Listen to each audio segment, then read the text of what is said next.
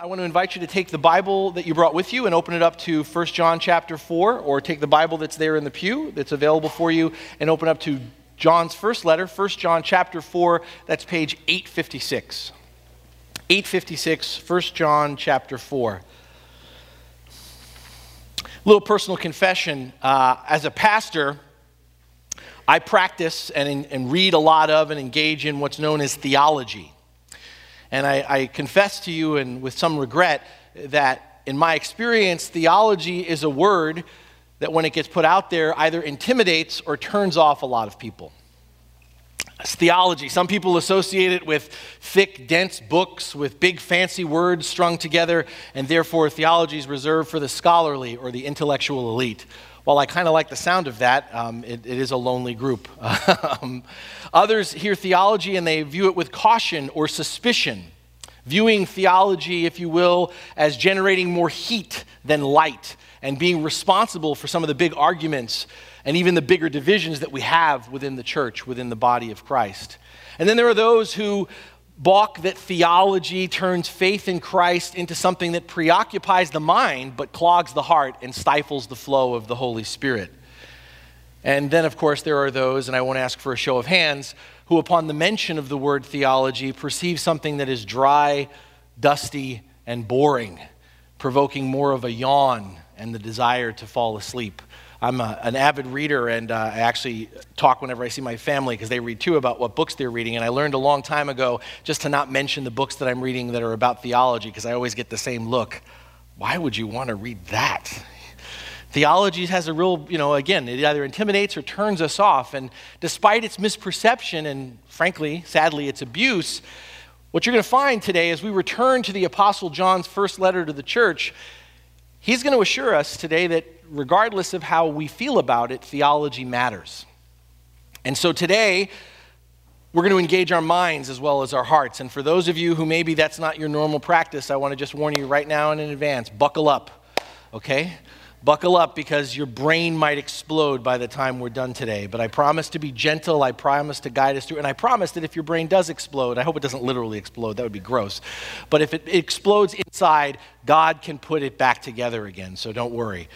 Because what we're going to look at, as John's going to talk about, is again theology. And th- a great way to define theology is what we believe about God. And John wants us to know that what we believe about God, and particularly in our case about Jesus, about the Holy Spirit, it affects not only how we understand forgiveness and salvation, but it also affects how we live a life of grace and love. So if you have those Bibles open, join me in reading from John's fourth chapter, starting in verse 1. John writes, Dear friends, do not believe every spirit, but test the spirits to see whether they are from God, because many false prophets have gone out into the world. This is how you can recognize the Spirit of God. Every spirit that acknowledges that Jesus Christ has come in the flesh is from God, but every spirit that does not acknowledge Jesus is not from God. This is the spirit of the Antichrist, which you have heard is coming, and even now is already in the world. You, dear children, are from God and have overcome them, because the one who is in you is greater than the one who is in the world. They are from the world and therefore speak from the viewpoint of the world, and the world listens to them. We are from God, and whoever knows God listens to us, but whoever is not from God does not listen to us. This is how we recognize the spirit of truth and the spirit of falsehood. This is the word of the Lord. Thanks be to God right out of the gate. Dear friends, do not believe every spirit, but test the spirits to see whether they are from God, because many false prophets have gone out into the world. Right from the outset, here in the fourth part of John's letter, his first letter, he warns us not to believe everything we hear. Not to believe everything we hear when it comes to matters of faith and spirituality. John begins by encouraging each one of us to test everything, as he writes it, to test the spirits. And that means to test the wisdom of the day, the latest and often trendy beliefs, these things that we are exposed to, and, to, and not only to test it, but to test how we are, those beliefs influence and inspire inspire us. That word inspire, if you've never taken it apart or thought about it, that word inspire taps into John's idea of testing the spirits because inspire means that which animates us, that which breathes life or fills us with purpose. And so John is saying we need to test the things that we are exposed to and the choices that we make. Now, I don't know if you were listening carefully, and I hope your Bibles are still open, but John is pretty direct and pretty harsh here. I mean, even towards the end, when he basically says, We are from God, and whoever knows God listens to us, but whoever is not from God does not listen to us. Wow. It's pretty, pretty bold, right? It's, pretty, it's kind of putting it out there. I, I, I don't want to make, I don't want to make, just kind of assume. For some of us, you might hear John here and you might think, gosh, John is, it might rub you the wrong way. John is sounding judgmental. Or our word today for it is intolerant, doesn't he? If you listen to us, you're from God. If you don't listen to us, you're not from God. Sounds judgmental. I mean, sounds kind of pushes some of our buttons because we live in a time where more and more in our conversations in our social settings, the message that we're hearing is that the last thing we want to do is discriminate, right? Discriminate is, we don't want to do that. And we, we say things, right? You know, in the midst of, of, of, of differences, we say, well, you know what, to each his own. To each his own, we like to say. Hey, well, hey, if that works for you, you know what? Who am I to say otherwise? And yet John is saying something totally different. John's saying, look, if you, if you listen to us, then you're from God. If you don't, then you're not. John says we have to test, we have to discriminate. Now, I don't want to go too far in this because there is some, some, some weight behind the conversation we're having these days. On the one hand, we shouldn't discriminate. We shouldn't discriminate against others based on their race, based upon their ethnicity, based upon their social class, based upon their gender. And that's part of the conversation we're having. That kind of discrimination is wrong. But on the other side, I don't want to go too far the other way, and that's kind of where I think sometimes our conversation in culture is going. Discrimination, however, is not a bad word across the board. Discrimination is not a bad word. And that if you don't, we don't stop and think about that, you're going to have a hard time listening to what John has to say because he's going to turn us off. Discrimination is not okay. It's not right in many situations, but discrimination itself is not a bad word. In fact, whether we realize it or acknowledge it, we, you and I, we actually discriminate on a regular basis. I mean, because discrimination is simply using judgment to pick between choices. And you and I, I, I, can't imagine any person who's exclusive to this, who doesn't fall into this category, we all distinguish and we favor between options all the time. My son uh, just went to prom and we went to get his tux at Men's Wearhouse, and I had not been to Men's Wearhouse in years. And Men's Wearhouse has some really nice shirts. Really nice shirts. And you know Pastor Chris. Pastor Chris likes his shirts, and Pastor Chris could have used a new shirt. And I saw some ones I thought, that's going to look good on Sunday. And so I went over to the rack and said, oh, I like this one. And then I looked at the tag and it was $95. Pastor Chris doesn't need a shirt that bad. and as I went through the rack going, man, this is a really good looking shirt. It's not a $95 shirt. Man, this is a good looking shirt. All of a sudden I found a shirt that was marked at $25. This shirt. and I said, sold. I discriminated, right? I walked into Men's Wearhouse and I saw some really great shirts, but I discriminated. I exercised discrimination in choosing between a shirt that cost $95 and a shirt that looks like it costs $95, but it really costs 25. Just kidding, just kidding. We discriminate all the time when multiple opportunities are presented to me about how I can spend my free time when I have it. I make a choice about which invitation I will accept or decline, right? In raising our kids, Beth and I together repeatedly evaluate and decide where, doing what, and with whom our kids can go. we pass judgment individually and as a society all the time. In fact, to keep pushing on this, we even discriminate, though we don't against some and we shouldn't, we actually still discriminate against certain types of behaviors, don't we? I mean, we don't allow convicted alcoholics to drive a car. We don't allow people to smoke on airplanes anymore. In order to prevent harm to others, a traffic accident, or the effects of secondhand smoke, we discriminate against certain types of behaviors. We live in a country where one of the, the most precious things that we celebrate is the right to free speech.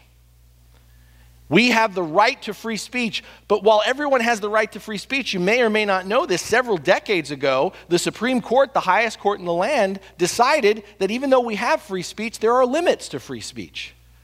A person can't just yell fire in a crowded theater for kicks as a practical joke. If you and I get into a conversation and you begin to share with me about some of the choices that you've made, and, and I start to disagree with some of those choices, right? Or I, I take issue with them, maybe in the midst of that conversation, I might actually accuse you in your choices of being too discriminating, right? You're being too discriminating. In that conversation, you could turn to me and say, Well, that's a pretty judgmental thing to say. I suppose you're making a judgment about me, aren't you? And you know what? You'd be right. We're all judgmental. We all seek to discriminate between what we perceive as good and evil. We each purpose, we think about making decisions, choices that are rooted in truth and are avoiding error. And this is what John is appealing to this idea of okay, this is you do this anyway. This is what you do. Apply this to when you think about your faith and about spirituality. And the ironic thing is, even though I hope I've convinced you that we, we, this is part of our DNA as human beings, the ironic thing in my experience as a pastor and as just a pilgrim of the faith is I encounter more and more Christians that frankly don't think very deeply about what they believe. They don't think about what they believe. Life's so busy, you know, they got so much going on, their minds preoccupied with so much other stuff that they sit and they're content with a few platitudes, a few motivational verses they picked up along the way from the Bible, and that's what gets them through the week, and that's about it. And, and as I talk to, to those people and, and kind of probe, well, why, what do you believe and why do you believe it? The response I get back more and more, and it's troubling to me, is, well, I, you know, I don't really think a lot about that. Just as long as I get that emotional connection, you know? Just as long as I get that emotional connection, as long as I sense the Father Jesus and the Holy Spirit, as long as I sense that, then I'm not too worried about the particulars of what I believe about God. And I'm not taking away from the, the significance of that kind of experience, but when that's it, think about it. When that's it, faith for us becomes a matter of feeling. And as long as we're feeling the love, as long as we're feeling the grace, as long as we're feeling the hope, we're good, right? But if we're not feeling it, we're not good. And as long as we're feeling it, we say to ourselves, well, it doesn't matter where it comes from. It doesn't matter what drives it. And this is where we run smack into John this morning because John says, not so. John says you have to test the spirits. As Christians, my friends, we follow Jesus as a matter of faith, and feeling is involved. But in following Jesus as a matter of faith, our faith is not blind. It is not a faith simply driven by how we feel. Because if your faith is simply driven by how you feel, your faith will go like this all the time. Because our feelings go like this all the time. And you might notice a strange coincidence that your participation in your intimacy with God depends upon how you feel. Our faith involves our feelings, but our faith is not simply driven by how we feel, it's a faith informed by what we believe, how we perceive, how we understand, how we are shaped by what God has revealed to us in the Bible through Christ and continually by the Holy Spirit.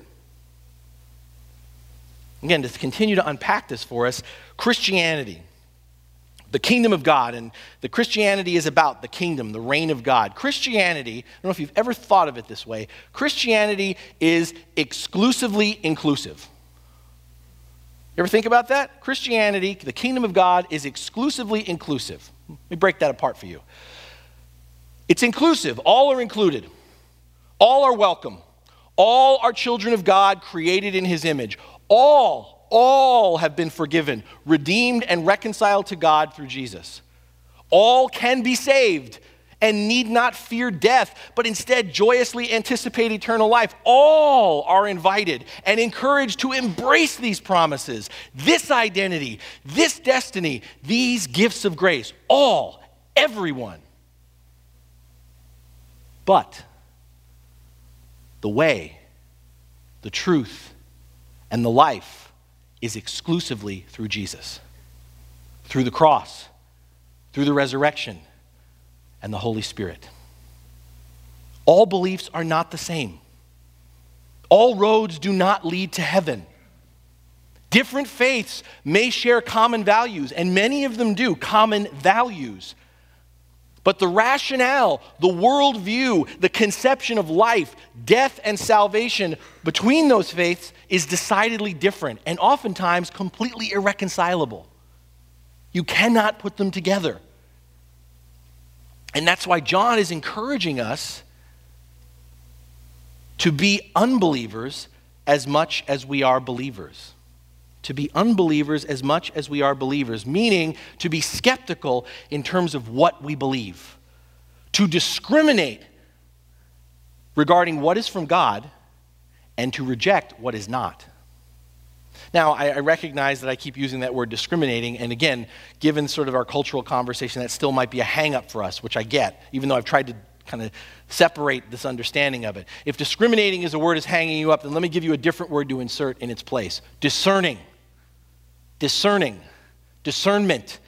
As individual followers of Jesus and as the body of Christ, John is telling us that together we are to be a community of discernment, recognizing we cannot believe what is true unless we reject what is false. Did you guys all hear that? You cannot believe what is true unless you reject what is false. I'll make it even more simple, and we experience this every day in our lives. You cannot say yes to something unless you say no. Yes automatically requires you to say no to something and a variety of other things. And that's what John is sort of bringing out. You can't just go, well, I, you know, everything's true. No, no. Something is only true if you can reject what is false.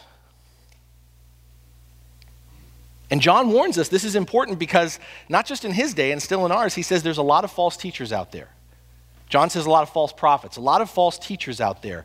And when John says false, real important, we also kind of catch this nuance. When John says there's a lot of false teachers out there, he doesn't mean false in the sense of people who are doing a complete 180, who are openly denying or rejecting Christ.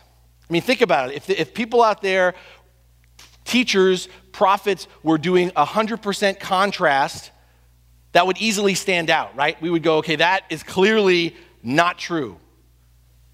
No, and John has hinted at this before. What he's, what he's re- helping us to realize is John is referring to counterfeit thinking, counterfeit teaching. Beliefs that profess part of the truth about Jesus, but not the whole truth. Just true enough to sound legit, and yet just distorted enough to change the nature of the gospel itself. Now, we experience this in our daily lives apart from theology.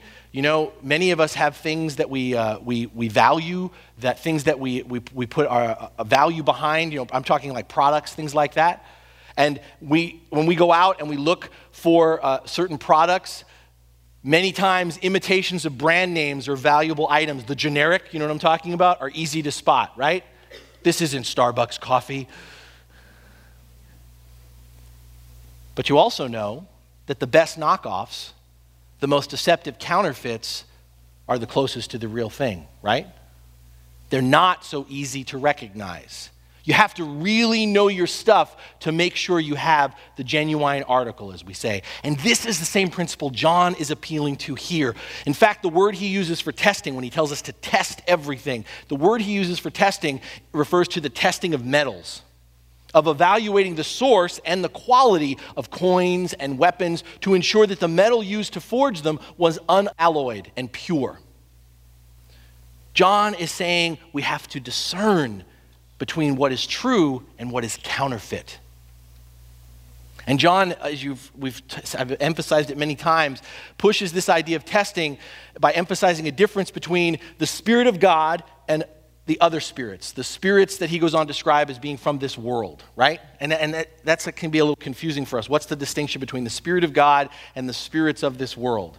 To sort this out, first we need to remember something that John has to, kind of said to us earlier is that when John talks about the world, and he uses that a lot in this, these verses right here, when John talks about the world in this way, he's not referring to or implying in a blanket sense the world as God created it as if the world as God created it is evil or bad.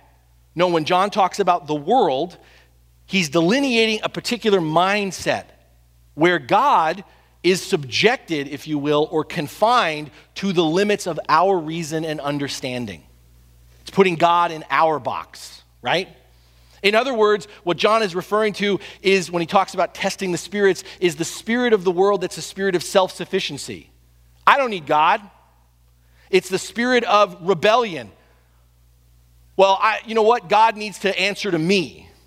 It's an orientation or posture that makes us anything less, anything less than being totally dependent and reliant upon God. Did you hear that? Totally dependent and reliant upon God. So it even can creep up when we, when we say stuff like, well, you and God are working together. You're partnering with God. As if, you know what I mean? You're kind of, well, yeah, I depend on God, I'm relying upon God, but God kind of needs me too. I, you know, I, I'm moving up on the, on the relationship. No. That's the spirit of the world. That's where we begin to start to fashion God in our own image rather than recognize we are created in the image of God and reflect God to each other. To tease this distinction out a bit further, um, let's again acknowledge something that's just a universal truth or a universal fact. Every person has beliefs. All of you, we all have beliefs, right? We all have convictions, as I mentioned earlier, about what is real and true. And if you agree with that statement, and I don't know how you could disagree with it, if you are, you're actually having thoughts right now, so you're, you're actually buying into it. If you follow me, every person on this planet then is a theologian.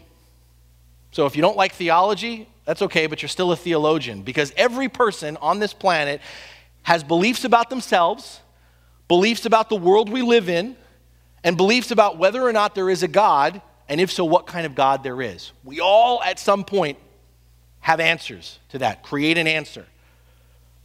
Even atheists are theologians. They believe something about God, right? They believe God does not exist, and they have reasons for why they believe this. Get where I'm going with this? Every person has beliefs. It's impossible to go through life without forming some theory as to the questions of life, meaning, and death. And our answers, individually and collectively, our answers, our collective ideas, are the spirits of this world right? It's, the, it's what fills the, the spirits of this world, it's what's out there. And this, this, can, this is a lot easier to talk to you guys about today than it would have been a couple of decades ago because we live in a time when spirituality is kind of a buzzword in our day and age. There was a time when spirituality wasn't a, a big word, but these days I find spirituality is a, a, a, big word. People like that word spirituality. I find everybody wants to be spiritual, everybody claims to be spiritual. That's not going to shut down a conversation, it'll start one up. Everyone has a belief, a theory about the big questions. But notice something important about our interest in spirituality and the conversations we have about it, and you'll understand what John is trying to make a distinction of. In our modern day conversation and fascination with spirituality, notice that there is no objective nature to these beliefs. It's an individualized spirituality, right? It's an individualized spirituality that's tailored to the specific needs, the specific interests, and specific experiences of the particular person. And as a result, when you get into conversations or when you try to apply your spirituality to the world at large, you can't do it because this kind of spirituality has no definitive universal content. Or, as you've often heard, there is no absolute truth. It's all subjective, it's all relative to me. The answers are my answers. The only authority behind these beliefs that I have is the authority I give to these convictions. Think about the implications of that. So if I change my mind, what is true changes. And these are the kind of spirits that John is talking about. The world is filled with this kind of spirit, spirits, individual and collective beliefs that are conceived and decided by humanity. If you read John carefully, if John were here right now, the question for John is not the question that we often ask. The question for John is not, Are you spiritual? That's not John's question. We like to go, Are you spiritual? John isn't asking that question because here's the thing that John wants us to understand everyone's spiritual. Everyone's spiritual. Even demons, even Satan is spiritual. For John, the question is, What spirit are you following? What spirit are you following? And the difference for John between the spirits of this world, the spirits of this world being our spirituality that's relative to what we envision, relative to what we accept, the contrast to that subjective spirituality is for John the Spirit of God, the Holy Spirit. And the Holy Spirit, the Spirit of God, is different because it's not subjective. The Holy Spirit is anchored in the objective revelation of God come down in the flesh in Jesus Christ. I'm probably losing you right now. But th- so maybe this will help you. The spirits of this world, everything about when we, when we define the terms and the parameters, it's us looking up to find God. That's the spirits of this world. And what John is saying is, yep, all of that is subjective. It's all individualistic. It can all change based upon your preference, how you feel, what you think in the moment. But if you're looking for absolute truth, objective reality, there is objective reality and absolute truth. And it is not us looking up to find God, but God come down to us in Jesus Christ. We didn't climb up and get Jesus, Jesus came down to us. And God coming down to us in Christ reveals to us, reveals. We don't put it on Jesus. Jesus reveals, reveals to us who God is, who we are, and how we are to live. In other words, we don't follow our own beliefs, our own ideas about Jesus. We often talk that way. We actually sometimes even try to put Jesus in our box. But if we're really following Christ, we don't follow our own ideas or beliefs about Jesus. We follow Jesus as a person, as definitive and authoritative, our definitive and authoritative source of truth. That's why we profess, think about this, Jesus as our Lord and Savior. We don't say, Jesus, you're my Lord as long as I agree with everything you say. Jesus, you're my Savior if you fit in my definition of saving. No, I submit, I surrender my life to you. I call you Lord and Savior. You are the definitive truth. You are the authoritative source in my life. When everything else in this world is saying competing things, and I don't know which way to look. I look at you and I look at what you say, I look at what you do, I look at how you lived, and that is truth. That is the way, that is the life. And John says, This is it. If, and that's why, he, if, notice what he writes here, and it's, it's quite startling. He says, If what we believe is not guided by the person of Jesus, if we aren't practicing discernment as led by the Spirit of Christ, catch what John says here, then we are leaving ourselves open to the influence, to being formed by that which is false. By that which is, as John is implying here, demonic. That which is ultimately harmful, not only to us, but to each other. We are leaving ourselves open to following what John calls, and he's the only person, by the way, who uses this word in the Bible, the Antichrist. And the Antichrist, despite our end times theology, isn't, you know, whatever world leader you want to create. The Antichrist is the spirit that is opposite to Jesus. It is the polar opposite of the truth, love, and grace of God offered through Jesus Christ. Why I say this is startling is more and more we live in a world, and we even say this within the church, where we want to believe that there's always a middle option. And one of the things you notice throughout the scriptures, again and again, Old Testament to New, across the board, is where we are always looking for the middle option. God either says, you're either right or you're wrong. It's either true or it's false. It's either life or it's death. And we go, well, I want the middle way. There ain't no middle way. This or this. And when we try to create that middle way, maybe that's another way to say it, every attempt to create a middle way is the spirit of this world. The Spirit of God says, you can go this way or you can go that way. That's it. Up to now, it hasn't been appropriate to share this, but as we've been reading this first letter of John, part of maybe you might have picked up is this, this whole understanding of belief, what you think, is what is driving John to write this letter. And if you haven't caught that before, in the verses we just read, he, it really starts to become clear, okay? Because I don't know if you caught it when he starts to say, Those who acknowledge Jesus came in the flesh are from God, but those who will not acknowledge Jesus came in the flesh are not from God. He's referring to a specific group of people. He's discriminating, right, between people who believe this and people who believe that. And he's giving us in this moment in the letter some insight into the specific controversy that causes him to write. And I'll give you the background on this. John is writing several decades after the, the events of the gospel, the life, death, and resurrection of Jesus Christ. And one of the things that's hard for us to comprehend is that when those things were happening in real time, when Jesus was living, when Jesus died, when he rose again, and when he ascended into heaven, one of the things that's hard for us to understand is that the people who were following Jesus were not fully understanding what was happening in real time. Do you understand what I'm saying?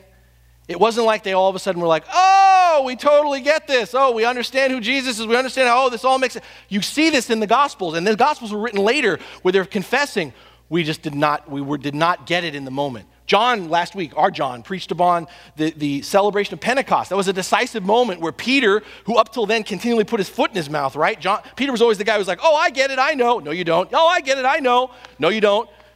Peter gets filled with the Holy Spirit and preaches one of the greatest sermons ever.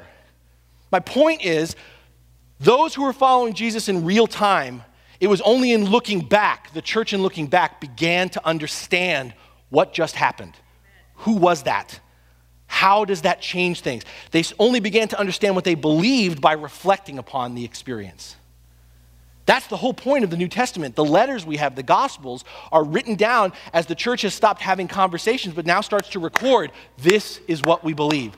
This is what this means. This is how it affects how we think about God, how we think about ourselves, and how we, we think and live with each other. Okay, so John is writing in this context of looking back. In the aftermath of the death, resurrection, and ascension of Jesus, the church is looking back and is gradually coming to understand who Jesus was and how that shapes the gospel that we believe in and how we live. And one of the revelations that the church saw, looking back, was that Jesus, on the one hand, was fully divine. He was the Son of God, right? But they also see that Jesus was also fully human. He was the Son of Man. You with me? Okay, if you're with me, then you should be confused right now, as the church was, because Jesus was fully God and fully man. I'm not a math guy, but 100% God and 100% man doesn't make sense, right? The math doesn't add up. And yet the church said we cannot get away from what we clearly see in the scriptures, from what we remember, what we're writing down. Well, you were there, right? This you, you heard this, right? You saw this. The witness to the scriptures is Jesus is fully God and fully human. Even though that's blowing our minds, and even though the math doesn't add up, that is what was revealed to us. And the church began to wrestle with what does that mean? How does that affect now how we understand what God has done in Jesus Christ and how that affects us as the body of Christ? But here's the, cha- here's the challenge. When John is writing, what's happening is some teachers are coming around that are changing things just a little bit.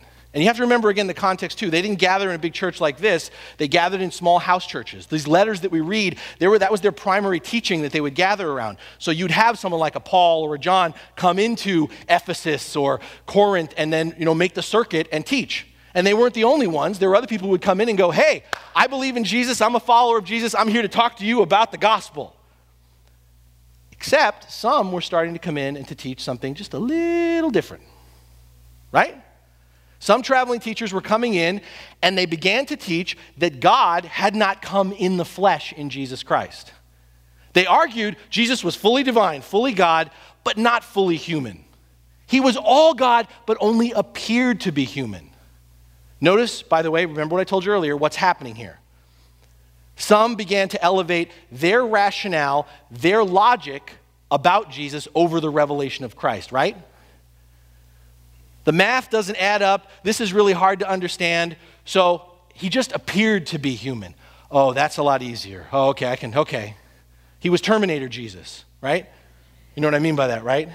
You know the Terminator movies? If you remember, he shows up, looks human, but is anything like a human being, you know, like moving around? That's why I like old Jesus movies. You ever like watch old Jesus movies? This shows you that this is still an issue. You know, there's everybody else is acting like human beings, and then Jesus walks in the room and he's got like the white eyes and walks in like this. And everyone, and, and if someone speaks, he goes, it's struggling with this idea of the humanity of Christ. And so some teachers are going, okay, you don't have to struggle. He was all God, but just appeared to be human. All the other, now notice again, back to counterfeit. All the other elements of the gospel are there, the truth, right? It's just this seemingly minor change to make the math add up, to make Jesus more user friendly, less controversial. And I'm gathering as I look at some of the glazed looks on some of your faces that you're hearing about this and going, this sounds like a whole lot of nothing. Sounds like a whole, who cares? right? It sounds like a whole lot of nothing because for us, and I think this is telling, most of us, if I were to ask you what's the most important thing that we believe, I hope that at a bare minimum you would say, well, you need to know Jesus died for our sins, you need to know that Jesus was raised from the dead, and you need to know Jesus was coming, is Jesus coming back. And you need to obviously accept, believe those things. For us, we're like, who cares? Oh, so Jesus, fully God, fully human. If he died for our sins and if he was raised from the dead and he's coming back, there you go, done. But by the way, notice for John, this is no small matter. John is jumping up and down and saying, This is a big deal. This is a big deal. And just to take you beyond John, for the next three centuries, as the church grows beyond the Apostle John, this continues to be a controversy, a conversation, a point of theology that everyone is continuing to talk about. We got to figure this out.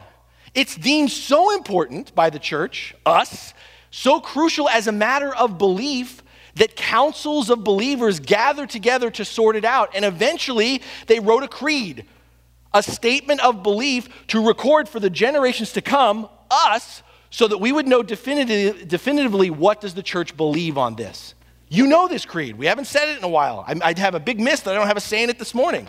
It's the Nicene Creed. You know, and I think it's telling that our modern ignorance or forgetfulness about this issue brings relevance to John's word for us today. My friends, do we know what we believe? We may not say the Nicene Creed today or the Apostles' Creed, but we've said them before. You've maybe grown up in church all your life. Do you ever stop and think about what you're saying? Do you know why you're saying it? Do you even think about what it means? Again, it's important that Jesus died for our sins. It's important that Jesus was raised from the dead. It's important that he's coming back. But the creeds, the statements of belief that the church le- left for us, are more than just those three sentences. And for those who came before us, they said these things are essential. This is what it means to be the church. Do we understand what we believe as the church? Do we know why it matters that Jesus was fully divine and fully human? I'm going to try to help you to see really why you should pay attention, why you should think about this belief, why it matters. Now, the first thing I want you to understand is when John says, you know what, we need to say out loud that Jesus came in the flesh, he's not talking about, again, the, the, the just saying a creed. He's not saying all that matters is as long as you verbally say, I believe that Jesus came in the flesh. I don't know what the heck it means, I don't know why it matters, but I'll say it in church. That's not what John is writing. John is saying you need to understand this statement, why it matters. Because here's the thing look in the Gospels for proof. Even the demons confess that Jesus came in the flesh as the Son of God. Remember that? Even the demons say that. But do you understand why it matters and how it shapes our life as the church? Okay, some things to think about. If Jesus wasn't fully human, what's the big deal? If Jesus wasn't fully human, then think about this. Then Jesus didn't really understand fully what it's like to be human. Isn't that one of the most core things we believe? That Jesus understands what it's like to be human. If Jesus isn't fully human, then he doesn't fully understand what it's like to be human. That means if Jesus isn't fully human, then Jesus didn't really understand our struggles with temptation and doubt. If Jesus isn't fully human, then Jesus didn't really understand our fears when facing death or pain. If Jesus isn't fully human, then Jesus didn't really understand our feelings of isolation and abandonment when the crowd turns on us, when those close to us betray us, when God seems distant and silent. And if Jesus wasn't fully human, then he couldn't fully represent us, could he? Isn't that a big part of what we believe? That Jesus represents us, his perfect life in the midst of our imperfect life? If Jesus isn't fully human, he can't fully represent us because the challenges, the struggles, the temptations he faced, they weren't real if he wasn't fully human, right? His perfect obedience in our place, if he wasn't fully human, would be meaningless. It's a fraud. He doesn't actually experience it because he's not, he just appears to be human, so it's a wink, wink, nod, nod to God, right? In his suffering and his death. Ow, this really hurts. Oh my God, my God, why have you betrayed me? Why have you forsaken me? I'm serious. He's not really going through it, he just appears to be human. But he's God, and he's like, oh, this tickles. Ah, no. Recognizing a fully human and divine Jesus forces us to take seriously our call to follow Christ. Because we have this tendency, right? If we just think of God as, a, as spiritual, there's just a, God's just up there. He's not, didn't actually come down here. We have this tendency, if that's all we believe about God, to treat God like a vending machine, right? We expect God from up there to just magically fix everything and set everything the way we want it to be. But if you understand God as flesh and blood in Jesus Christ, the humanity of Jesus, then you have to remember what we see in the full humanity of Jesus his words and his witness of what? Dying to self. And his words and his witness of seeking not our will, but the will of our Father. Totally changes your theology. Fully human Jesus is not a God who's like, okay, I'm just dropping presents on you. Woo. It's a God who says, uh, everything I have is yours, but you got to die to yourself and follow my will. And Jesus doesn't just act it, he actually embodies it. And I'm going to keep going. This belief about Jesus being fully human as well as fully divine, it doesn't just have implications about how we understand Jesus in relationship to us. I really want to hit this part too. It also significantly affects how we reflect Jesus to each other. Right? If Jesus isn't fully human, you with me? Am I losing you? You guys, you still here? Just give me a thumbs up, nod, something. Am? A couple of you? All right. If Jesus isn't fully human, if we perceive Jesus as just God in the shell of a human being, his body only mattering as a vehicle to accomplish the spiritual work of opening a way past death for us, then the person of Jesus, the earthly life of Jesus, doesn't really matter, right? Doesn't really matter. And therefore, the here and now doesn't really matter all that much. And this is where you find this in the church, right? A spirituality where everything we're focused on is on our next life. Our hope is on our next life, and we pay no attention and don't engage the life that's right in front of us. If we don't believe in a fully human, down to earth Jesus, then our focus as the body of Christ will be concerned only with the spiritual needs of other people, even as we ignore or minimize the physical needs of those immediately around us. Do you understand? That's the kind of thing where we throw out trite expressions. You've got cancer, oh, don't worry, you're going to a better place. Oh, I'm sorry, you're poor. I'm sorry, you don't have any money right now, you lost your house. But God has a purpose. God's got a, got a wonderful plan for your life. And that just sounds bankrupt, doesn't it? I mean, if you've ever actually said that to someone, they don't go, oh, thank you, that's so comforting. Gosh.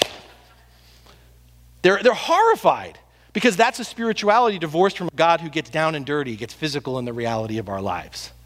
When Christ becomes nothing more than a symbol, a figurehead, a means to an end, our stairway to heaven as we wait and watch the world burn, then we have no perceived need to have a transformative impact upon our communities. The world's all going to burn anyway, it's all going to hell anyway. If Jesus, didn't, if Jesus wasn't fully human and didn't really care about this world, if it was just a means to an end, then why should we? Why should we work for the kingdom of God? And that's where we create spiritualities that the kingdom of God is in the next life. Has nothing to do with this life. But on the other hand, if we recognize Jesus as both fully God and fully human, it challenges us to wrestle with the reality that Jesus, as God in the flesh, spent much of his time living a life of tangible love with the lowest and most outcast members of society. If we take the humanity of Jesus seriously and then recognize he's also fully God, you pay attention to how and where Jesus spent his time. And he spent his time living a life of tangible love and sacrifice amongst the lowest, the most outcast members of society. And as a result, was rejected by most, not all, but most of the powers that be in the world at that time. And what does that mean?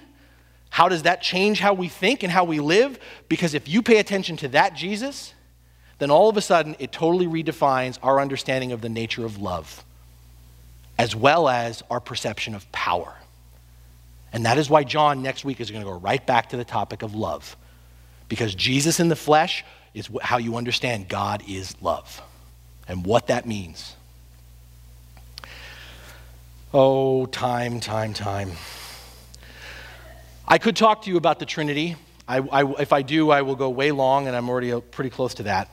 But today is Trinity Sunday. I don't know if you knew that. Yesterday, last week was Pentecost Sunday. Today was Trinity Sunday. I'll simply leave you with this. Maybe this is a homework assignment. You know, you probably have heard that we believe in the Trinity in, here in the church. And you probably have had all kinds of different metaphors to help you to understand the Trinity. And again, talk about the math. God is one in three persons Father, Son, and Holy Spirit. Let me encourage you rather than trying to use your brain power to understand how it works, maybe today, not just by yourself, talking with someone else, to think about as I've just done for you. I've taken you through the exercise of thinking about why it matters that Jesus is fully human and fully divine. To think about why it matters, why the church said this is essential to understand that God is Trinity Father, Son, and Holy Spirit. And I'll give you a little place to start. If you struggle with the, if you're going to get caught up in the mechanics, I don't want you to worry about how it works. I want you to simply deal with what it represents, what it tells us. The Trinity, even if you don't understand how it works, and I don't, is telling us, God is revealing us through the Trinity this that God is a relational God. That God exists in a self contained relationship of perfection, a self contained relationship of mutuality, of balance, and of love. Father, Son, and Holy Spirit, mutuality, balance, and love, the very thing that we all crave in our relationships, God has perfectly. And now, just I'll leave you with this Consider that if that's what the Trinity means, that God exists in a self contained, perfect relationship of mutuality, love, and balance, why would God invite us into that? You ever had something perfect? You ever had a moment where it's just been you and another person and it's you guys are so connected, it's you're so together, it's like a moment you want to freeze in time and then someone else walks in the room and you get really ticked off? If that's God, why break up a good thing? Or why mess up something perfect? Think about that. My friends, too many people, Christians, I mean, are not thinking enough. And John, in the, in the briefest of ways, has told us how we think, what we believe about God matters. And if you're sitting here today still, despite my best efforts to give you what John is saying, if you're still sitting there saying, I don't need theology, Pastor Chris, I just believe in Jesus and the Bible, John is challenging you, not me. John is challenging you to answer exactly what you believe about Jesus, as well as to consider how what you believe matters and how it shapes not only your understanding of God, but your relationship to others. Because there's a lot of counterfeit spirituality out there, my friends. There is a lot of frauds and knockoffs when it comes to what people teach about Jesus and what it means to follow him. And bad and wrong theology, as John has warned us, and as we have experienced maybe in our lives or seen in our lives, bad and wrong theology leads to false ideas and practices that can have ultimately eternal consequences, not only for us, but for those around us as well. And if we don't know what we believe, if we don't know what is essential, what makes the gospel the gospel, how will you recognize false teaching? Beliefs about God, beliefs about Jesus, beliefs about the Holy Spirit that can and are causing others harm. Beliefs that can and are today distorting and damaging the witness of the church. So I invite you to think about what you believe. No, strike that. Don't think about what you believe. Don't start there. Think about what we believe. What we believe as the church. And if you don't know where to start, open up a creed, the Apostles' Creed, the Nicene Creed. There's tons of creeds. And just read it and say, why does this matter? What does this mean? What difference does this make? And you might be surprised where the Spirit will take your thoughts. Talk about it. And one last attempt, because I, I just know from experience that some of you are sitting there and you're saying, Yeah, I know, but I'm much more of a heart person. I'm not a mind person. I'm not really smart. I don't, I don't think I'm not like you. Not that I'm not all that smart. It's a false dichotomy. It's part of those spirits of the world that tells us it's either the mind or the heart. If you pay attention to what John said here, John says the spirit that is in us is greater than the spirit that's in this world. And that means that the Holy Spirit can take anyone's mind and their heart and use them both. The mind informs the heart, and the heart inspires the mind. And the mind and the heart together are led by the Spirit, the Holy Spirit. It is by the power and leading of the Spirit, John says, and this Spirit alone, that we can and we must think and feel and test everything. We must discriminate among the things that we hear, the beliefs we are exposed to, and yes, the choices we make. Because it's by the power and leading of the Holy Spirit that John writes, we can overcome bad theology and false teaching. We can, by the power and leading of the Spirit, know the truth, and the truth will set us free. My word for it is spiritual maturity. This is spiritual maturity. Spiritual maturity is growing in our relationship with Jesus. It means moving past the surface level scriptural sound bites and trite Christian catchphrases and immersing ourselves in the Word of God and in the Spirit of God to know the truth. The truth not about Jesus, the truth of the person, the truth that is Jesus. My friends, the more we submit our mind and our heart to Christ, the more profoundly we will understand, the deeper we will experience the grace, salvation, hope, and love of the Father, the Son, and the Holy Spirit. Amen.